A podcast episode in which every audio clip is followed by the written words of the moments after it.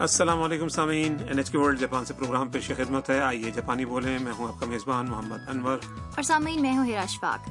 اس programme کے ذریعے آپ جاپانی زبان کے دلچسپ اور کارآمد جملے سیکھ رہے ہیں آج کا چوالیسواں سبق سنی ہوئی بات کے اظہار سے متعلق ہے پروگرام کے آخری حصے میں ہم جاپانی تہواروں کے بارے میں بتائیں گے یوکی کے پیانو کنسرٹ میں شرکت کے بعد تام نے ہاروساں اور کائتو کو اس بارے میں بتایا آئیے سبق نمبر چوالیس کا مکالمہ سنتے ہیں タムさん、ユウキさんに会えてよかったですね。はい、とても嬉しいです。ゆうきさんは活躍してるんだねはい、10月にまたコンサートがあるそうです。そうですか。また会えますね。はい、 اب ہم اس مکالمے کی وضاحت کرتے ہیں ہاروساں کے سینسرز کچھ محسوس کرتے ہیں اور ان کی گالوں پر گلابی روشنیاں جل اٹھتی ہیں وہ تام سے مخاطب ہوتی ہیں タムさん、ユウキさんに会えてよかったですね。 تام سان یو کسان سے دوبارہ مل کر آپ کو خوشی ہوئی نا تام کہتی ہے はい、とても嬉しいです。 جی ہاں میں بہت خوش ہوں کائتو تام سے کہتا ہے ゆうきさんは活躍してるんだね یو کسان کافی سرگرم ہیں تام خوش ہو کر اتفاق کرتی ہے はい、 جی ہاں 10月にまたコンサートがあるそうです。 سنا ہے اکتوبر میں دوبارہ کنسرٹ ہوگا ہاروساں کہتی ہیں そうですか。 اچھا また会えますね。 یعنی پھر ملاقات ہوگی تام شرما کر کہتی ہے はい、 جی ہاں تام یوکی سے مل کر یقیناً خوش ہے بالکل بہت خوش لگ رہی ہے تو آئیے آج کا مکالمہ ایک بار پھر سنتے ہیں タムさん、ユウキさんに会えてよかったですね。はい、とても嬉しいです。ゆうきさんは活躍してるんだねはい、10月にまたコンサートがあるそうです。そうですか。また会えますね。はい、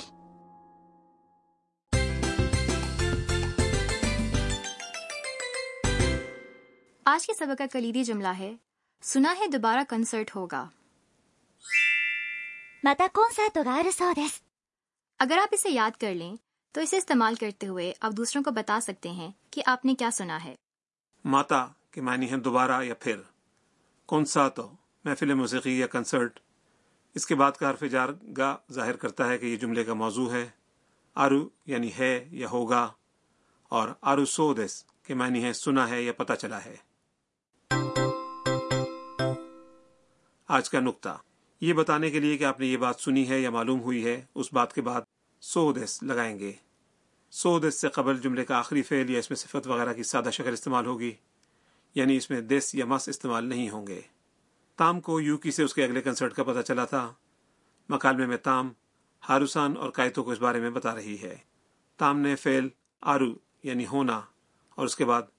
سو دس استعمال کیا آرو کی شائستہ شکل آری مس ہے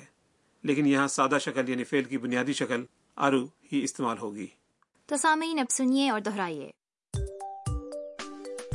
コンサートがあるそうですまたコンサートがあるそうです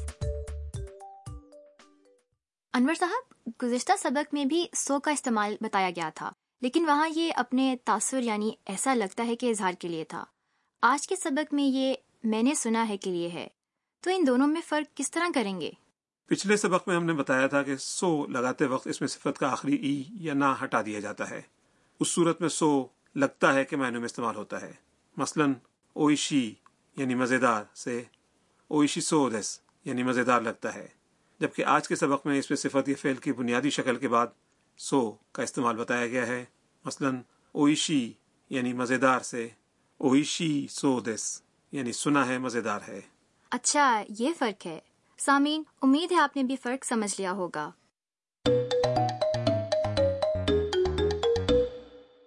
اب ایک مکالمہ سنیے جس میں دو سیاح خواتین اپنی اپنی سنی ہوئی بات ایک دوسرے کو بتا رہی ہیں 明日からお祭りだそうですね。ええでもすごく混むそうですよ اب اس مکالمے کی تشریح 明日からお祭りだそうですね。 سنا ہے کل سے میلہ شروع ہوگا آشتہ کرا یعنی کل سے اور اماتسری یعنی میلہ اس کے بعد سو دس یعنی سنا ہے لگانے کے لیے اصل جملے کے آخری حصے اوماتسری دیس کی بنیادی شکل یعنی اوماتسری دا کا استعمال کیا گیا ہے جیسا کہ پہلے بتایا گیا نہ اس میں صفت یا اسم کو بنیادی شکل میں استعمال کرنے کے لیے دیس کو دا میں بدل دیا جاتا ہے ええでもすごく混むそうですよ ہاں لیکن سنا ہے بہت بھیڑ ہوتی ہے اے یعنی ہاں یہ بھی ہائی کی طرح اس بات کے لیے استعمال ہوتا ہے ڈیمو کے معنی ہے لیکن سگوکو یعنی بہت اور کومو کے معنی ہے بھیڑ ہونا یہ اس فعل کی بنیادی یا سادہ شکل ہے جملے کے آخر میں یو اس وقت لگاتے ہیں جب آپ مخاطب کو وہ بات بتا رہے ہوں جو آپ کے خیال میں اسے نہ معلوم ہو تو اب سنیے اور دہرائیے 明日からお祭りだそうですねでもすごく混むそうですよ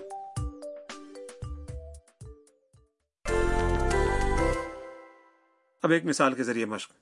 فرض کریں آپ نے ٹی وی پر سنا کہ ایک سمندری طوفان قریب آ رہا ہے آپ فکر مند ہیں اور اپنے دوست کو یہ بات بتانا چاہ رہے ہیں تو کیسے بتائیں گے سمندری طوفان کو کہتے ہیں ٹائیفو اور آنا کی جاپانی ہے کرو چنانچہ سمندری طوفان آ رہا ہے کو کہیں گے 台風が来る台風が来る اس کے بعد میں نے سنا ہے کا اضافہ کر کے آخر میں نے پر جملے کا اختتام کریں 台風が来るそうですね台風が来るそうですね جی سامعین امید ہے آپ نے درست جملہ بنا لیا ہوگا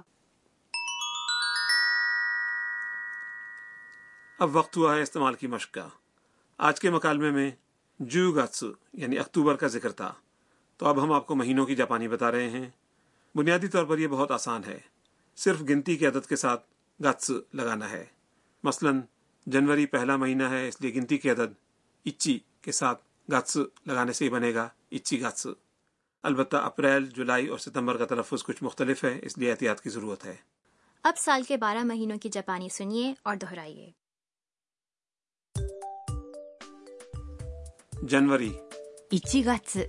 فروری 2月 مارچ 3月 اپریل 4月 مئی 5月 جون 6月 جولائی 7月 اگست 8月 ستمبر 9月 اکتوبر 10月 نومبر 11月 دسمبر 12月 اور اب آج کا مکالمہ ایک بار پھر سنتے ہیں تام کے حصے پر خصوصی دھیان دیں タムさんユウキさんに会えてよかったですねはいとても嬉しいですゆうきさんは活躍してるんだね。はい10月にまたコンサートがあるそうですそうですかまた会えますねはい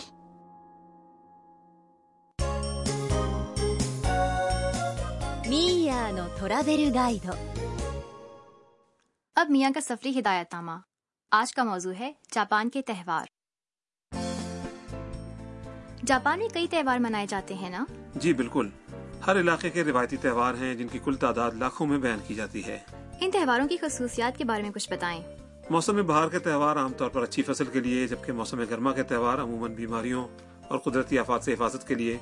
مقامی افراد کی تمناؤں پر مبنی دعائیہ تہوار ہوتے ہیں کیوتو کے کوئی ایک ہزار سال قدیم گیون تہوار میں شاندار سجاوٹ کے حامل بڑے بڑے فلوٹ گلیوں میں گھمائے جاتے ہیں کیا شاندار نظارہ ہوگا جی بالکل اس کے علاوہ دیوہیکل فلوٹس والا آؤ موری نیبوتا تہوار اور لوگوں کی بڑی تعداد کے جوش و خروش کے ساتھ رقص والا تو کشیما پریفیکچر کا آبا ادوری تہوار بھی مشہور ہیں خزاں میں اکثر علاقوں میں چاول کی فصل کی کٹائی کے بعد شکرانے کے تہوار منائے جاتے ہیں اسی طرح سردیوں میں آگ کے تہوار اور پھر سال نو کی تقریبات ہوتی ہیں آفات سے بچاؤ یا اچھی فصل ہونے کے لیے دعائیں اور پھر اچھی فصل ہو تو شکرانہ گویا یہ تہوار بھی اپنے عقیدے کے لحاظ سے قدرت کے ساتھ قریبی وابستگی کا مظہر ہیں